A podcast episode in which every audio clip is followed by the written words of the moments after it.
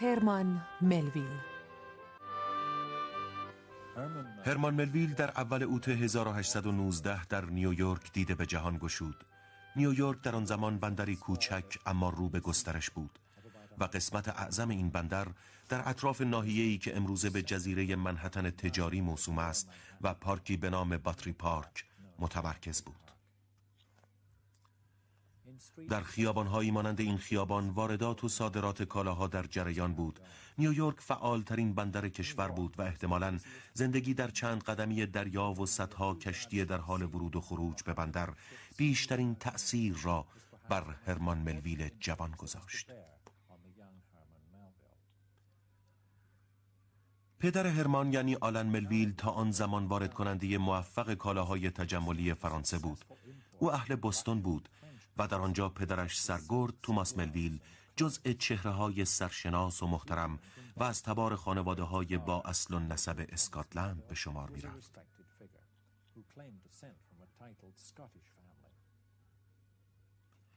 آلن ملویل به خوبی فرانسه صحبت می‌کرد، بسیار سفر کرده بود و مردی تحصیل کرده و دنیا دیده بود.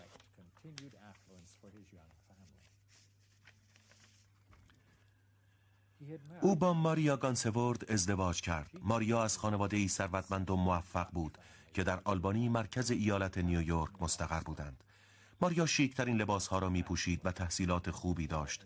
زنی عاقل و باهوش که کاملا خود را وقف فرزندانش کرده بود. ازدواج با ماریا برای آلن ملویل در امر تجارت و زندگی خانوادگی مزیتی محسوب می شد.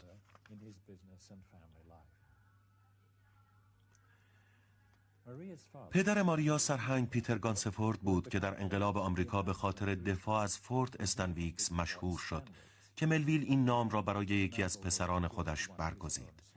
ملویل به داشتن چنین پدرزنی مفتخر بود. یکی دیگر از نشانه‌های اصالت خانوادگی آنان خیابانی در نیویورک است که هنوز نام خانوادگی آنها بر آن حک شده است.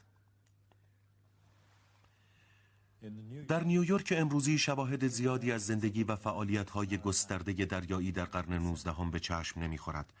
از لنگرگاه ایمن این شهر که در دهانه رود هادسن واقع است و امتداد خط ساحلی جزیره منهتن به آسانی می‌توان چگونگی گسترش شهر را دریافت. اسکله‌های در حال فروپاشی تنها چیزی است که از آن زمان باقی ماندند. کشتی‌ها به مدت صد و پنجاه سال یا بیشتر در این ساحل لنگر انداختند و کالاهایی که حمل می‌کردند ایالات متحده را به یکی از کشورهای بازرگانی بدل ساخت. در ساحل شرقی رودخانه هنوز هم بعضی از کشتی‌هایی که بخش فعال شهر نیویورک را تشکیل می‌دادند مورد حفاظت قرار گرفتند. آنچه در اطراف این شهر وجود داشت عبارت بود از قیر و بشکه و تناب و بادبان که برای ملویل جوان مناظری جذاب و رؤیایی می‌آفریدند. در قسمتی از شهر که اکنون آسمان خراش‌ها بر دکل‌های کشتی‌های قدیمی غلبه کردند، مرکز تجاری و بازرگانی کاملا آزادی قرار داشت که در معرض نوسانات زندگی تجاری بود. از زمان تولد هرمان عنایت الهی از زندگی آنان روی گردانید و ثروت خانوادگیشان رو به زوال رفت.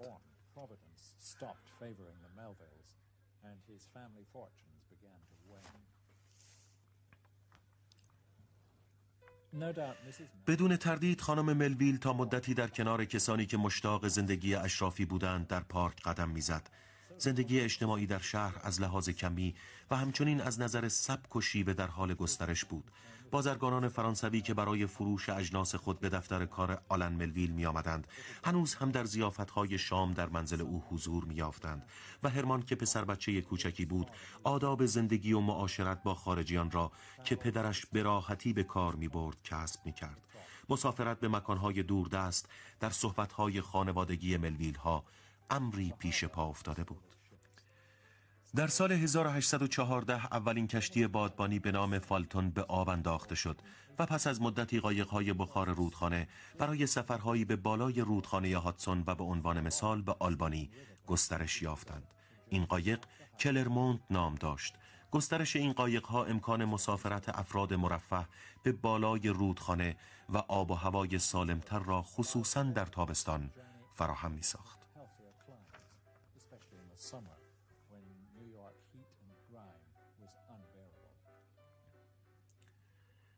اندکی پس از تولد ملویل مادرش از وحشت شیوع تبی که در شهر گسترده بود به بالای رودخانه هادسون و به منزل امن والدینش در آلبانی عزیمت کرد. موارد مشابهی از این فرار به نقاط امن در آلبانی به علت شیوع بیماری باعث رکود در امر تجارت نیویورک شد. اکثر مشتریان مرفه آلن ملویل همچون همسرش شهر را ترک کرده بودند.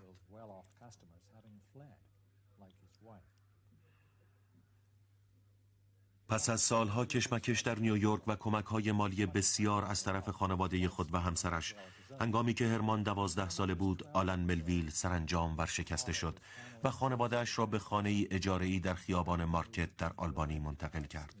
برای آلن ملویل ضربه سختی بود و شغل او در حد یک فروشنده در فروشگاه خس فروشی تنزل کرد. البته این سفر مزیتی نیز داشت. آکادمی آلبانی، بهترین مدرسه این شهر، و دایی‌اش پیتر گانسفورد جزء هیئت امنای این مدرسه بود. بدین ترتیب هرمان و برادر بزرگش که اسم کوچکش گانسفورد بود در این مدرسه ثبت نام شدند. این آکادمی از این جهت که علاوه بر تدریس دروس کلاسیک مباحث دیگری نیز مورد آموزش قرار می گرفت، مدرسه نوین بود. عملکرد هرمان در ریاضیات و کتابداری بسیار خوب گزارش شده است. با این وجود او علاقه و اشتیاق خاصی به این مدرسه که ظاهراً مشکلی در آن نداشت در خود احساس نمی کرد. در سال هزار و هشتصد و سی و دو آلن ملویل، پدر هرمان ملویل، از بیماری ذات‌الریه درگذشت و برادر بزرگ او یعنی گانسفورد از پول به ارث رسیده برای آغاز تجارت استفاده کرد. آنان در میدان کلاین زندگی می کردند. مجدداً موفقیت به آنها چهره نمود و هرمان به کار در بانک دایی پیتر مشغول شد. ولی در عرض پنج سال گانسفورد دستخوش بحران اقتصادی دیگری شد. خانواده ملویل به لنسینگ برو، شهری کوچک بالاتر از آلبانی واقع در ساحل شرقی رودخانه، نقل مکان کردند. آنان در این خانه اقامت نمودند و در اینجا گانسفورد دچار ضعف اعصاب شد. هرمان سعی داشت در مدرسه نزدیک پیتسفیلد که داییش در آن مزرعه دار بود مشغول تدریس شود، ولی هیچ کس به تحصیل علاقه نشان نمیداد. او به نزد مادرش در لنسینگ برو بازگشت.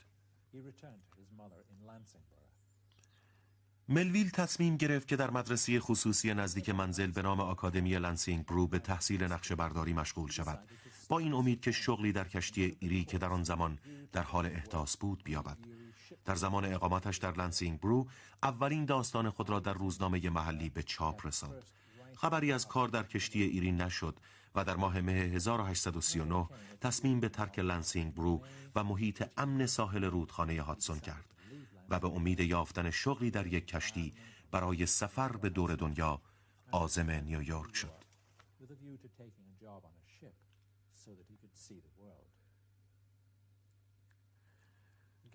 گانسوورد بهبودی یافته و به شهر عزیمت کرده بود. او به هرمان کمک کرد که جایی در یک کشتی عازم انگلستان پیدا کند.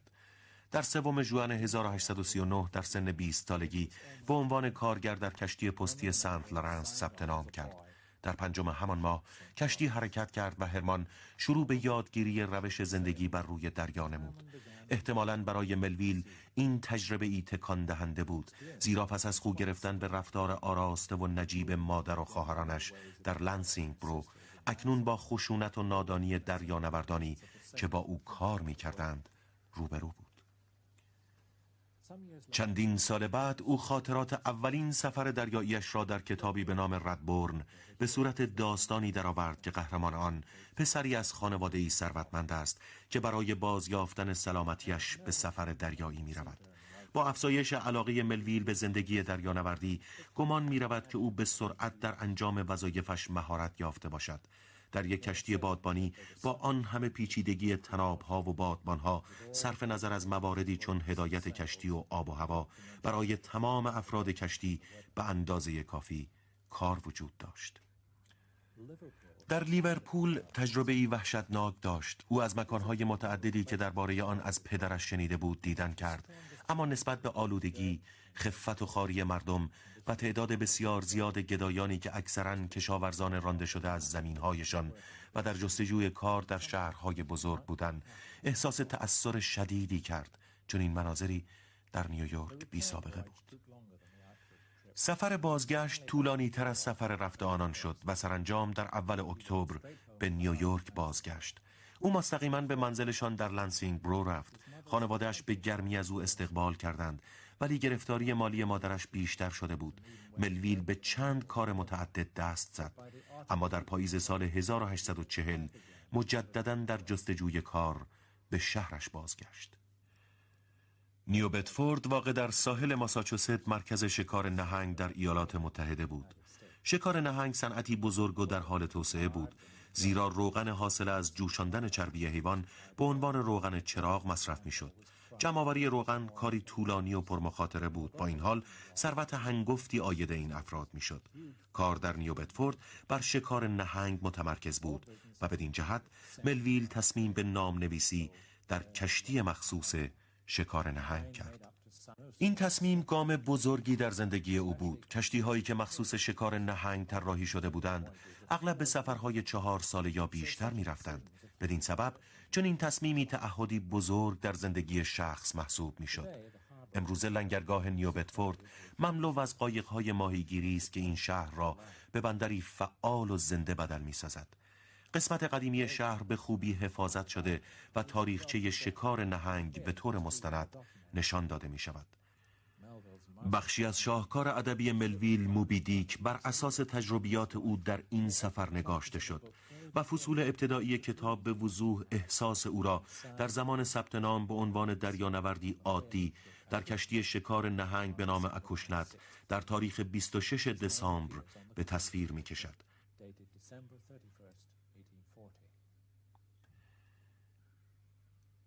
این احتمال وجود دارد که او نیز همچون قهرمان کتاب موبی دیک در یک شنبه آن هفته در کلیسای کوچک مخصوص دریانوردان حضور یافته باشد. این کلیسا نیز همچون اکثر ساختمان‌های نیو انگلند دارای تیرهای چوبی بود. گنبد مخروطی آن در همان زمانها به آن اضافه شده است. داخل کلیسا جالب توجه است.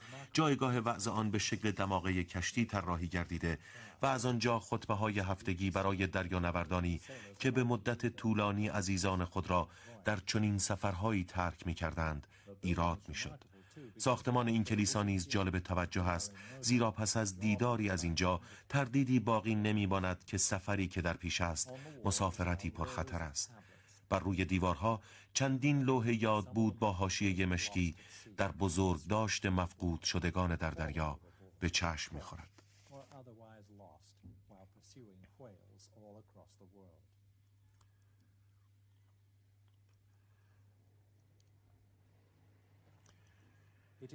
شکار نهنگ در نیو بدفورد امری اجتناب ناپذیر است. ساختمان گمرک قدیمی و با شکوه این شهر حاکی از میزان تجارت انجام شده در اینجاست. مجسمه ای از شخصی که زوبین مخصوص شکار نهنگ را اختراع کرده بود در این مکان نصب شده است. مجسمه دیگری نیز از کسی که این اسلحه را به کار میبرد وجود دارد. زوبیندار در جلو قایق‌های کوچک شکار نهنگ که از کشتی اصلی به دریا فرستاده میشدند قرار میگرفت و این قایق‌ها به نحوی به شکار خود نزدیک میشدند که زوبیندار امکان تیراندازی را بیابد. برای ملویل بیش از هر چیز حضور دهها دریانورد در رستوران کوچک نیو بدفورد به هنگام شب جالب بود که در آنجا داستانهایی را از نهنگ‌های شکار شده و نهنگ‌های گریخته از دام و حتی نهنگ سفید عظیمی به نام موبی دیک که شکارچیان نهنگ را با ضربه زدن به قایق‌هایشان وحشت زده می‌کرد نقل می‌کردند. آغاز کتابی که دهها سال پیش نگاشت مجموعه جالب توجهی از این ساعت‌ها در نیو بدفورد است. اکوشنت کشتی جدیدی به وزن سیصد و پنجاه و هشت تن و مجهز به تمام تجهیزات جدید و بشکه‌هایی برای جمع‌آوری روغن بود. نام این کشتی از رودخانه‌ای به همین نام که از کنار نیو بدفورد به دریا می‌ریزد گرفته شده است. اکوشنت در یک شنبه سوم ژانویه هزار و هشتصد و چهل و یک از فرهیون واقع در خلیج مقابل نیو بدفورد سفر خود را آغاز کرد.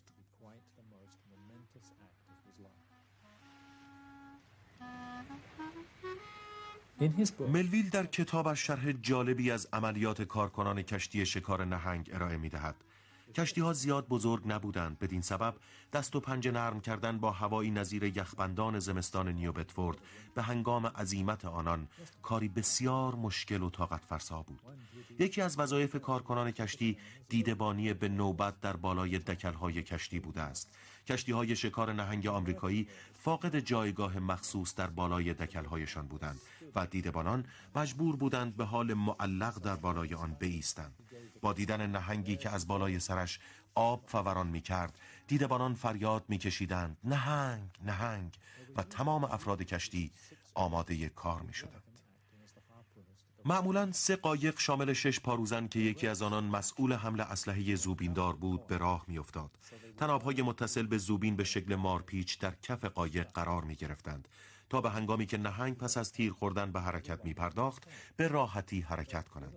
همه چیز به خوبی انجام می شد و همه آماده بودند، ولی با در نظر داشتن موجودات عظیم و جثه‌ای که در تعقیبشان بودند و تغییرات ناگهانی دریا و آب و هوا این کار بسیار خطرآفرین بود.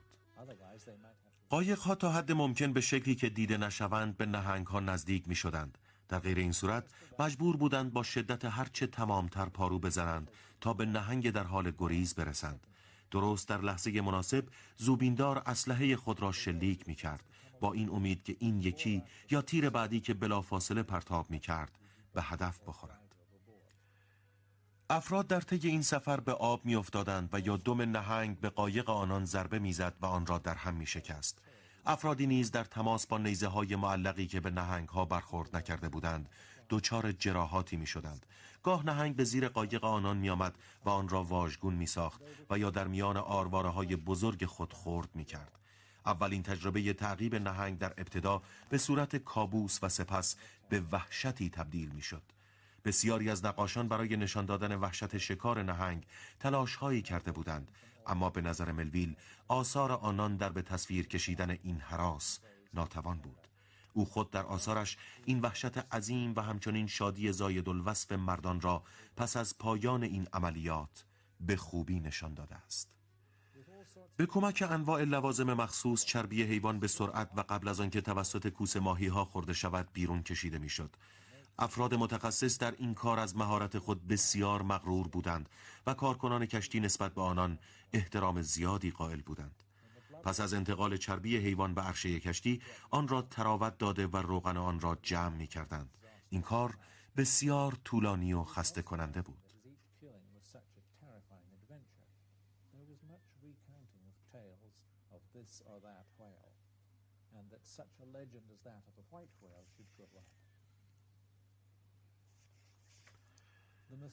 با وجود تمام افسانه پردازی ها در دریا، مراسم مذهبی به طور مرتب در جریان بود که به افراد روحیه مذهبی و روحانی در آن جامعه کوچکی که مدت‌های مدید از اجتماع دور بودند می‌بخشید. اکوشنت عازم جنوب اقیانوس آرام و محل زندگی نهنگ ها بود و رسیدن به آنجا مستلزم دور زدن نوک دماغه و توقف در زیستگاه لاک پشت های عظیم و جثه در جزایر گالاپاگوس بود.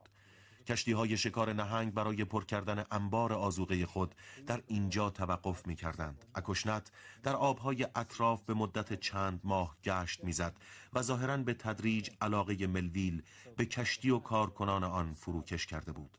بنابراین هنگامی که راهی جزایر مارکزا در جنوب بودند، او دیگر کاملاً خسته شده بود و به همراه یکی از دوستانش تصمیم به فرار از کشتی گرفتند.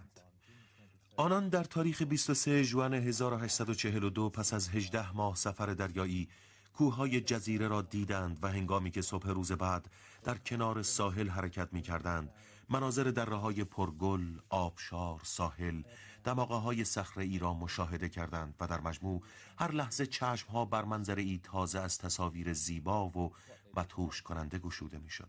آنچه که آنها اصلاً انتظار دیدنش را نداشتند کشتی‌های جنگی فرانسه بود که در آن زمان در حال الحاق این جزایر در جنوب اقیانوس آرام به کشور خود بودند. پدر بزرگ‌های ملویل هر دو برای آزادی از قید استعمار جنگیده بودند، بدین سبب این فعالیت‌های جنگی مورد علاقه او نبود. از طرفی کار مبلغان مذهبی را هم نمیپسندید. با گسترش شناختش از جزایر و ساکنان آنها دریافته بود که تبلیغات مبلغان مسیحی از اروپا و ایالات متحده برای اهالی جزایر پولینزی که خود قانون کاملا جامعی برای زندگی دارند جذابیتی ندارد. همین جزیره نشینان آرام به آدمخواری مشهور بودند که در موقعیت‌های مناسب با اشتهای فراوان به هر انسان سفید پوست جوانی که سرگردان شده باشد مینگریستند. البته این مسئله ملویل را از تصمیم فرارش منصرف نکرد. فرار از ظلم و ستم ناخدای کشتی، غذای بسیار بد و نادیده گرفتن کسانی که بیمار می شدند. بنابر داستان نقل شده در تیپی، او و دوستش توبی به دقت خود را برای فرار آماده کردند. مقداری غذا در زیر لباس خود مخفی نمودند و به انتظار خوابیدن هم میهنانشان در کلبه‌های ساحلی نشستند و سپس مخفیانه به داخل جنگل خزیدند. آنها قصد اقامت در قبیله‌ای به نام هاپر را داشتند که به رفتار مسالمت‌آمیز مشهور بودند. در عوض در دره‌های تیپی راه خود را گم کردند و هر لحظه منتظر بودند که خورده شوند. قهرمان رمان تیپی مجروح می شود و دوستش برای یافتن کمک فرار می کند. پس از چند ماه زندگی با مردم جزایر او نیز می گریزد، ولی به ستایش بسیاری از جنبه های زندگی بدوی آنان می پردازد و در واقع هیچ شواهدی از تمایل به خوردن او در آنها نمی یابد، بلکه آنچه می بیند مهربانی در اعلی درجه خود بوده است. تیپی داستانی است خیالی، اما مطمئناً بر اساس حقایق سفر ملویل به رشته تحریر درآمده است. سرانجام ملویل در کشتی‌های دیگر از جمله ناو جنگی آمریکایی به نام ایالات متحده ثبت نام می کند. او در هونولولو سوار کشتی می شود. زندگی در این کشتی کاملا با کشتی شکار نهنگ متفاوت بود و او از تنبیهات بیرحمانه‌ای که سزای سرپیچی از دستورات بود تا حد مرگ وحشت داشت. او شلاق خوردنها و فلاکت قربانیان را در حدود پنجاه سال بعد به هنگام نگارش رمان بیلی باد به وضوح به خاطر می آورد.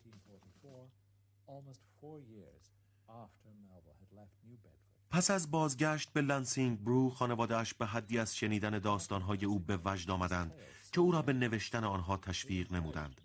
او نگارش کتاب تیپی، کاوشی در زندگی جزیره نشینان پولینزی را آغاز کرد.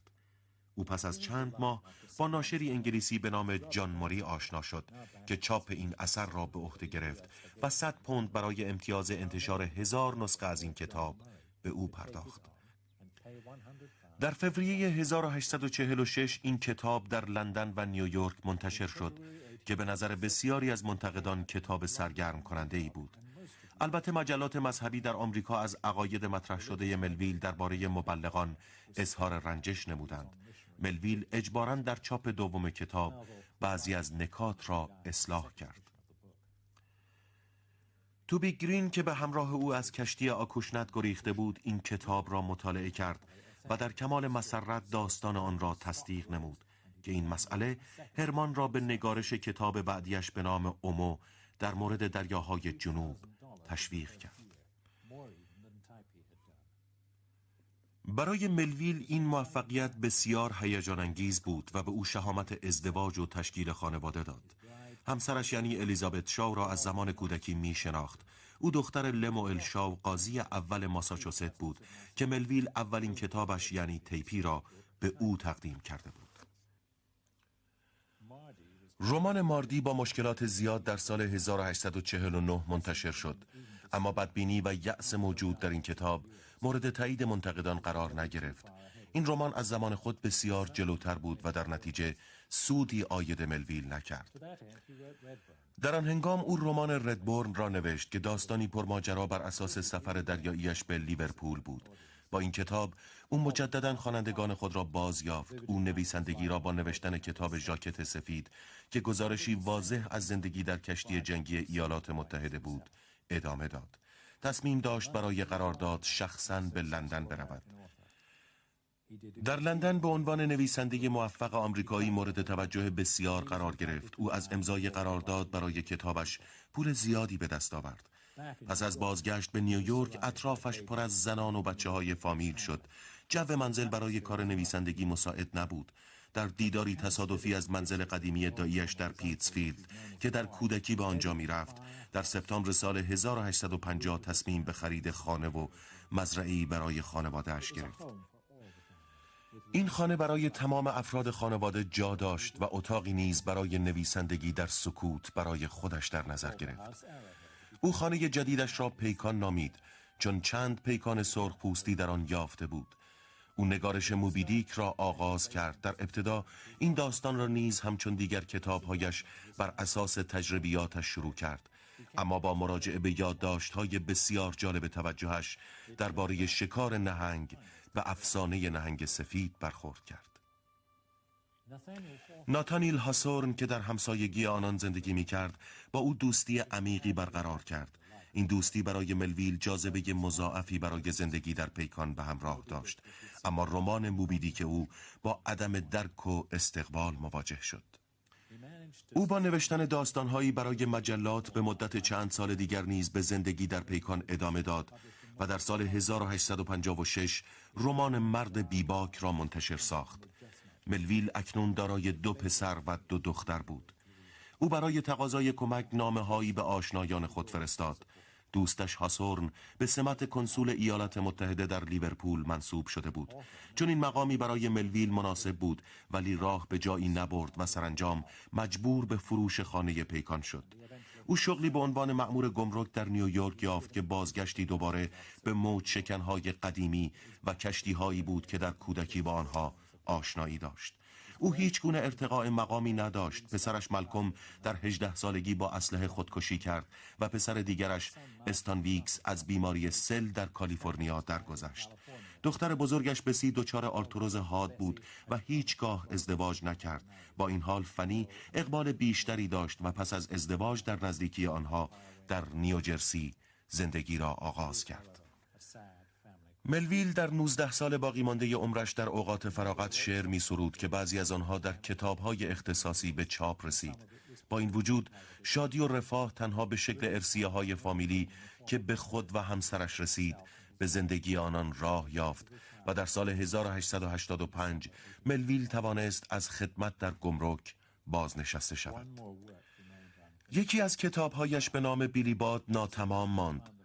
پس از مرگش در تاریخ بیست و هشتم سپتامبر هزار و هشتصد و نود و یک همسرش دست نوشته این کتاب را در کشو میزش پیدا کرد. روزنامه دیلی تلگراف چاپ نیویورک تنها یک پاراگراف در مورد ملویل نوشت و به ذکر اینکه تیپی بهترین کار او بوده است بسنده کرد. رمان بیلی باد تا سال هزار و نهصد و بیست و چهار به زیر چاپ نرفت. ملویل در عصر خود ناشناخته باقی ماند و به دست فراموشی سپرده شد. چندین سال از آغاز قرن بیستم گذشت تا اینکه او را همسان دیگر نویسندگان مشهور معاصرش شناختند.